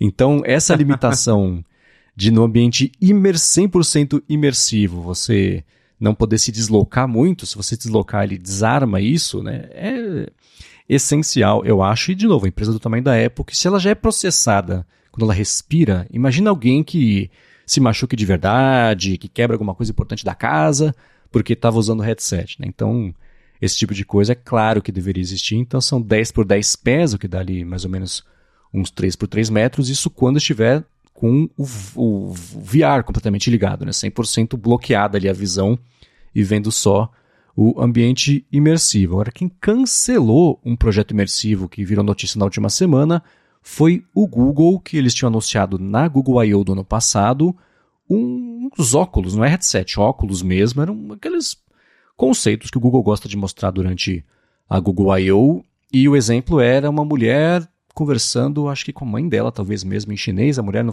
estava falando chinês naquele momento, e aí tinha a tradução ali direto nos óculos, etc. Era tudo bem conceitão, mas apareceu aí a notícia na última semana que o Google cancelou esse projeto, não tem muita informação a respeito do porquê, a gente pode até especular por aqui, e tem dois jeitos de ver isso, né? O jeito pessimista é, tá vendo só, a Apple lançou um negócio, o Google já está cancelando dele porque viu que não vai dar certo, esse mercado não tem futuro, etc, etc, etc. Esse é um jeito de olhar para a coisa. A outra coisa é, o Google pode ter cancelado esse projeto para direcionar investimento e, e é, é, recursos e tempo para uma outra coisa imersiva que estava né, na Berlim e agora, com ou sem é, influência da Apple com o anúncio dela, eles decidiram por isso aí, mas claro que chama atenção justo agora eles terem cancelado e ter vazado ou divulgado publicamente que esse projeto que era um conceito, nem conceito vai ser, né? É engraçado esse vir do Google que lançou o Google Glass, né? Assim, a gente sabe que o Glass era super restrito, mas é um produto que existiu. E na época não deu certo, até por isso não tá aí nas massas. E aí, pelo jeito, eles tentaram de novo emplacar um Glass e de novo não deu certo. Só que dessa vez eles nem gastaram dinheiro fazendo, né? Eles só anunciaram, viram que não ia dar e já desistiram do projeto. Pelo que a gente sabe da época dos rumores, dos primeiros rumores do, do Vision Pro, a Apple, a ideia inicial da Apple era ter um óculos de realidade aumentada, só que a gente não tem tecnologia para isso do jeito que a Apple quer, né? Do, do, jeito ideal da Apple, porque de novo, Google já fez um protótipo de óculos que você coloca ali na cara e vê coisas, mas não era funcional, tinha um monte de problema, um monte de limitação. O Vision Pro, desse tamanho que ele tem, a bateria dura duas horas. Imagina um óculos super fininho, né? Bem complicada, a tecnologia ainda não chegou lá. Eu acho que o futuro vai nos levar a isso, mas é algo que ainda está anos longe, que até chegar lá, a, a, Apple já mostrou que vai ficar focada aí no, na, na realidade mista com o headset, e talvez isso que você comentou de o Google esteja direcionando esforços para outra coisa, seja justamente isso. Ao invés de gastar com óculos, que é algo que está longe, vamos fazer um, um headset mesmo para competir com a Apple. Pode ser o caso, a gente não sabe, mas óculos mesmo, acho que ainda vai levar alguns anos. Espero que, que não demore muito, mas sendo otimista, acho que pelo menos uns seis anos até a gente ter um óculos super compacto que dê para colocar na cara e ver informações assim sem muitos compromissos. É, e no, caso específico do Google, eles, assim, todas as empresas do Vale do Silício mandaram um monte de gente embora e o Google reduziu muito a iniciativa imersiva deles, mandaram embora até o diretor lá deles, que era um cara chamado Clay Baver, que liderava tanto a parte de realidade aumentada quanto de realidade virtual. Então, em meio a isso tudo, cancelar agora o produto também, dá para ver que eles é, é, é uma mudança de direção, né? Então, eu acho que eles devem sim manter alguma coisa nesse mercado, porque é aquilo que a gente até vai comentar daqui a pouquinho, né? O fato da Apple ter entrado nele valida isso como um próximo grande campo de batalha, talvez menor do que se esperava, que ela cortou o pedido de falar sobre isso, mas ainda assim, é, é uma coisa que a gente especulou aqui, né? Ela anunciando, antes do anúncio, as possibilidades desse mercado eram infinitas. Depois do anúncio dela, elas se reduziram e todo mundo olhar para o que a Apple lançou e a gente sabe que as, que as empresas tendem a se inspirar bastante no que ela faz para fazer também. Então ela informou para o mercado como é que vai ser é, esse segmento para os próximos anos e um monte de iniciativa que não era disso vai ser corrigido, arrumado. O próprio Facebook, né, que também nos últimos seis meses aí reduziu bastante uh, a empolgação e o escopo do que eles queriam fazer lá com o metaverso deles. Então não é uma surpresa, mas é uma pena o Google ter cancelado isso porque era uma ideia diferente do headset da Apple, óculos mesmo, não intrusivos, mas talvez o grande problema seja a falta da tecnologia mesmo, que né, com esse otimismo do Felipe de estar uns seis anos daqui. Sendo otimista são seis anos, né? Sendo pessimista tá o quê? 15? Não sei. Mas ainda assim, é, não está na hora de fazer esse produto em larga escala, que é o que as empresas de tecnologia querem, especialmente agora que precisam cortar custos e precisam voltar a aumentar faturamento. Né? É, tem muita coisa envolvida atrás de lançar um produto e se a, Apple, se a própria Apple decidiu ir, seguir o caminho aí do, do, do Vision Pro com um headset ao invés de de um óculos é porque nesse momento não dá para lançar outra coisa mesmo. É, e de mercado também tem um cara que é o Palmer Luckey, que ele fundou a Oculus e aí a, o Facebook comprou a Oculus, ele ficou lá durante um tempo e assim como todo fundador de empresa que o Facebook compra, pediu demissão porque ele não gostou da direção que o Facebook deu ali pro, pro dispositivo, pro produto, como foi o caso do WhatsApp, etc. Então, perguntaram para ele, ele já tinha mostrado uma empolgação pré-anúncio da Apple, ele falava que pelos humores parecia que ia ser uma coisa bacana, ele estava empolgado, tava, ele achava que a Apple ia tomar o caminho certo, e pós-evento ele deu uma entrevista para o podcast e falou que ele curtiu muito e vê futuro ali no, no Vision Pro, e também até elogiou o lance da bateria, né, que é uma parte meio polêmica aí da, da história toda, mas de acordo com ele, ele também propôs que a bateria do óculos fosse ficasse de fora do headset. Ele falou: não, o Facebook fez o quê? Colocou na frente ainda, mais pesado ainda. Então ele. É, é, eu não sei se ele está fazendo uma campanha de PR para passar a se envolver com o projeto da Apple, se ele está tentando aí é, dar um recado público para ela de que ele pode conversar, está disponível, mas ele tem sido bem otimista em relação ao Vision Pro, né? É, aí a gente volta mais ou menos àquela conversa do, do Philip Shoemaker, né? A gente não sabe se se tem segundas, terceiras, quartas intenções nessas falas dele, porque é, é, justamente ele trabalhava na meta, saiu de lá, talvez rola assim um certo ressentimento, então pode ser que falar bem demais do, do Vision Pro seja um jeito de cutucar a meta para repercutir na mídia, justamente falando, olha, o cara que fundou a Oculus tá no, tá elogiando da Apple, não tá elogiando do, do Facebook. Então, talvez tenha um pouco disso, mas é um cara que da indústria, que entende das coisas, e eu também acho que ele não ia falar qualquer bobagem só pra repercutir desse jeito. E ele comentou essa parte de da Apple ter feito um bom design na, na, na visão dele, por ter distribuído os componentes, usando a bateria externa para não esquentar. É, ele falou também do preço, ele disse que conhecendo o custo para fazer um produto desses e considerando as tecnologias que a Apple colocou, ele não acha que o produto é, tem um preço acima do que deveria ser cobrado, para ele o valor é justo, apesar de, de ser caro. Então, é bem interessante ver essas declarações vindo de alguém importante nesse meio, né? É, ele tá. Ele pensa mais sobre headsets há bem mais tempo do que todo mundo junto aqui, né? Então, ele tá dando o aval de que esse é o caminho, deve ter motivo, né? Mas uma coisa que chocou bastante gente, certamente a mim nessa última semana sobre o mercado imersivo, foi que a Niantic, que é a desenvolvedora do Pokémon GO, que acho que foi o primeiro grande aplicativo de realidade aumentada, né, que né, eu lembro do dia que lançou, as pessoas de noite na rua em São Paulo, andando, todo mundo com o telefone querendo caçar Pokémon e etc. É, a Pokémon GO, a, a Niantic, né, seguindo também isso que a gente comentou de um monte de empresa aí, mandou um monte de gente embora, e eles falaram assim: ah, que muito legal ver a Apple entrar no nosso mercado e aproveitando, a gente vai cancelar um monte de jogo e fechar o estúdio, tá? Valeu, tchau.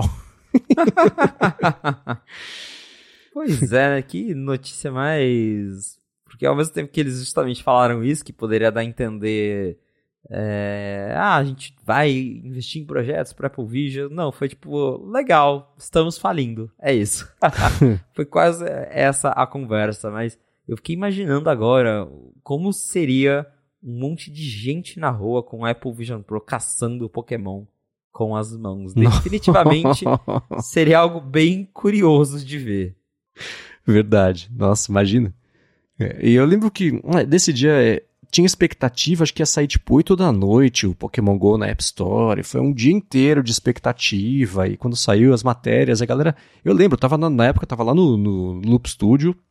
Mesmo lá na Santo Amaro, assim, se andava, eu andava, andando para casa, que eu morava ali perto, um monte de gente andando com o telefone. Foi muito curioso ver isso. E tem o jeito otimista e pessimista, né? Que eu sempre falo. Tipo, o pessimista falando, oh, que Black Mirror. Mas o otimista é o que bacana, né? O pessoal todo empolgado com isso. E acho que foi o primeiro grande contato que todo mundo teve com esse tipo de coisa. Do caso da Niantic especificamente, eles vão fechar, não, não vai fechar a empresa, mas reduziram bastante o, o escopo, eles vão focar só em, no que dá dinheiro para eles mesmo e cancelar um monte de jogo, iniciativa, projeto, é, conceito aí que era experimental e, e focar onde está a grana que eles falaram, né? Putz, a pandemia devastou a gente, né? Então, não só eles, mas um monte de empresa. Então não é, é nenhuma surpresa fazerem isso, mas é curioso falar, né, comemorar que a Apple validou o mercado deles depois de tanto tempo e nesse mesmo anúncio falar que eles estão reduzindo muito aí o, o escopo deles.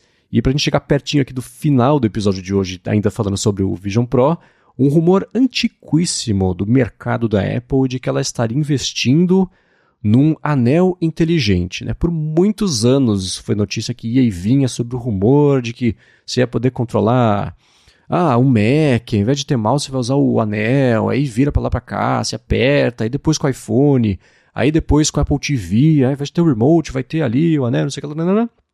E é, isso, claro, nunca existiu, mas pintou uma. A Bloomberg, né, foi o Gurman? Acho que foi o Gurman que falou isso. que a Apple, por um tempo, testou ali um dispositivo para usar no dedo para controlar o Vision Pro para jogos, mas decidiu que não, que o lance era controlar só por gestos mesmo e estava tudo certo, mas tá aí. O rumor que não morre do iRing, né?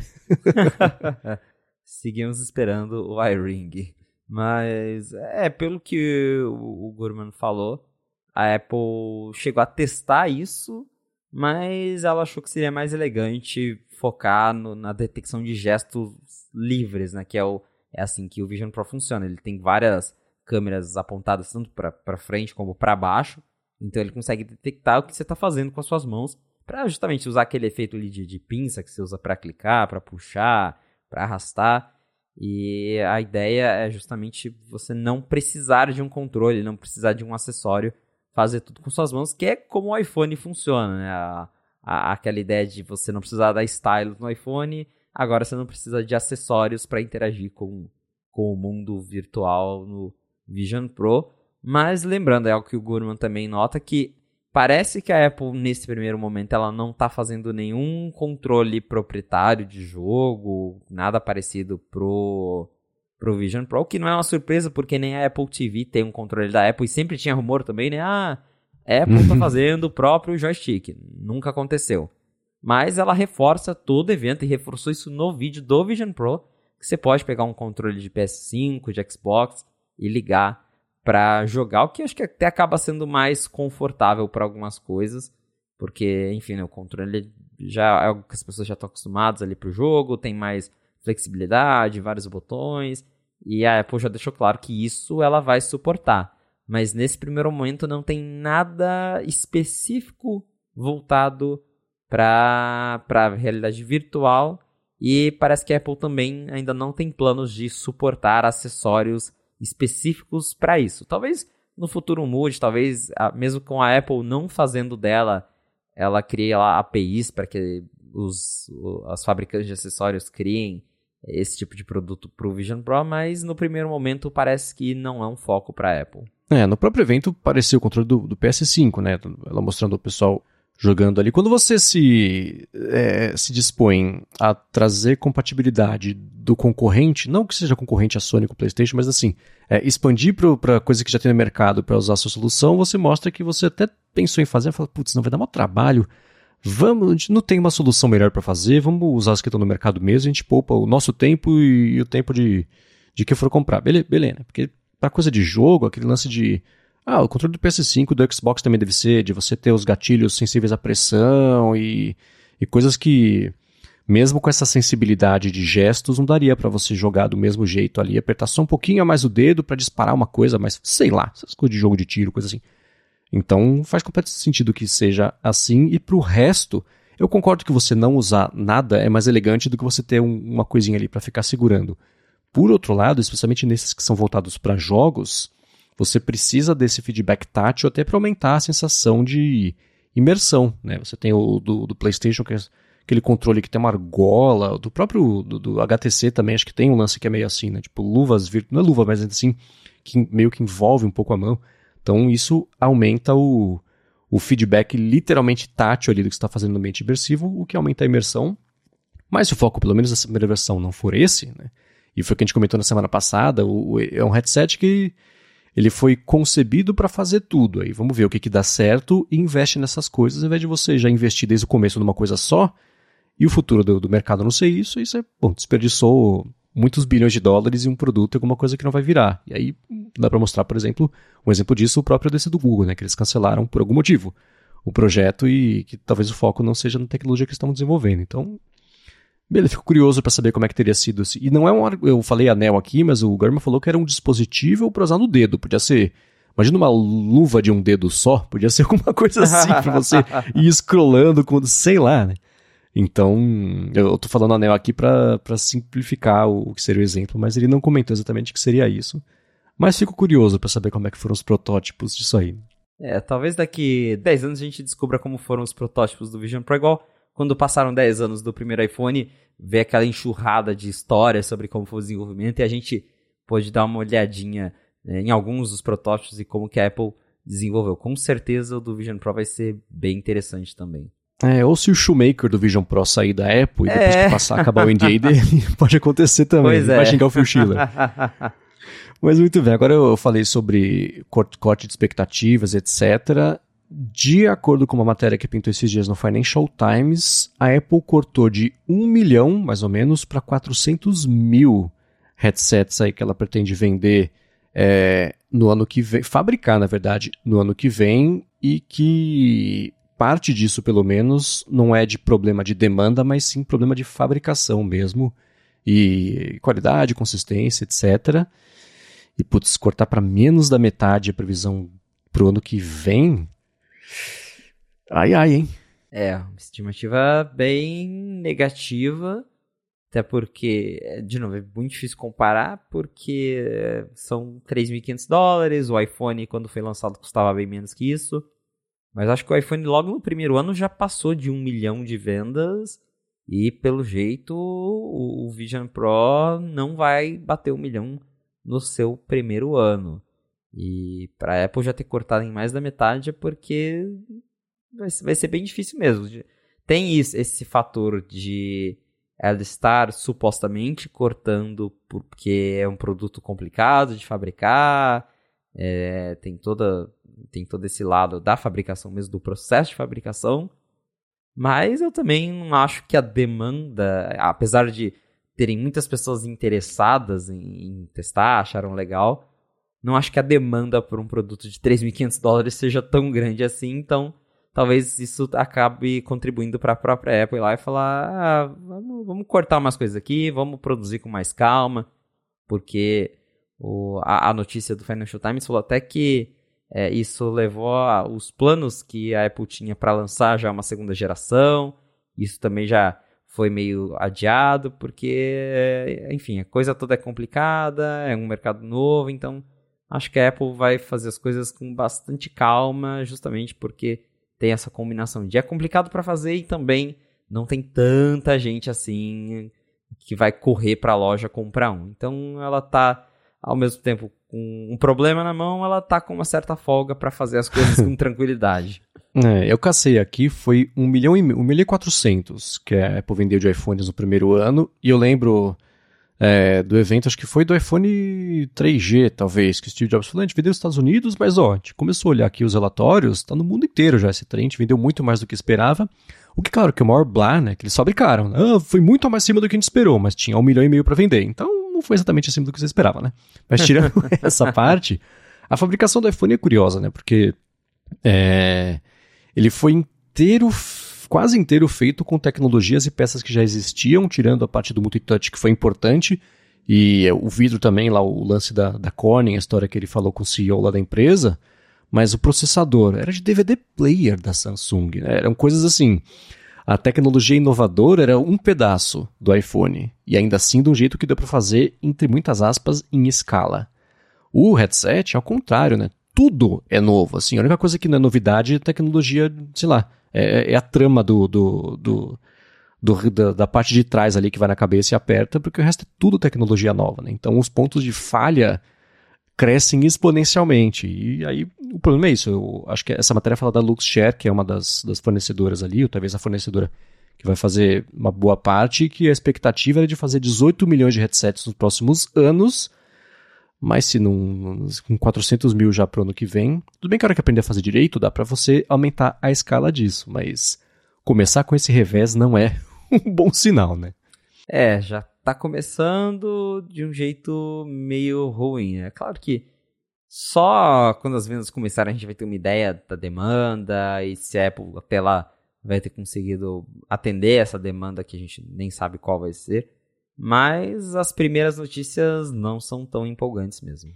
Pois é, para finalizar, a gente teve uma resposta, uma possível resposta ao mistério da, da, da, da, faixa superior ali da cabeça do headset, porque é aquele negócio, ah, apareceu em uma das tomadas do evento, eu acho, e a Apple falou que ia ter, e aí tá aquela coisa de que ninguém sabe e tal. O Gurman falou o seguinte: talvez essa, essa cinta de cima da cabeça do headset seja vendida à parte, que a Apple tá fazendo, e eu acho que foi quando o Mike Hurley foi testar o headset, que a Apple falou para ele: essa parte ainda não está finalizada. E o próprio Tarsus comentou semana passada, né, que era o, a montagem toda ali na cabeça dele era uma coisa meio modular, né? Que falou se desmontasse, não que o headset vai desmontar, né? Mas ainda assim, o headset com a, com a faixa, etc., que era uma coisa ainda que estava meio solta.